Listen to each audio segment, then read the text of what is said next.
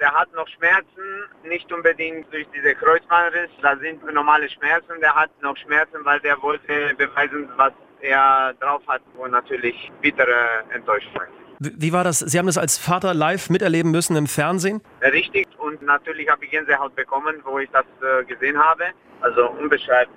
Jetzt war das ja so, wenn Ihr Sohn nicht mehr angetreten wäre, also nicht mehr aufs Pferd gegangen wäre, dann wäre die deutsche Mannschaft raus gewesen, ne? Ist richtig, weil habe ich auch zu ihm gesagt, so Andreas, da musst du wissen, was du für deutsche Team gemacht hast, äh, ist mehr wert als eine Medaille. Ich wollte gerade sagen, er hat ja unglaublich gut geturnt da auch und er hat das ja sogar mit Kreuzbandriss auch noch gestanden am Ende. Also wie kann man sich das erklären? Ja, ich glaube, es ist diese Adrenalin und natürlich diese Hoffnung, dass er durch Verletzung noch weiter tun kann. Ja, danach zum Beispiel äh, ganze Nacht hat nicht geschlafen von Schmerzen.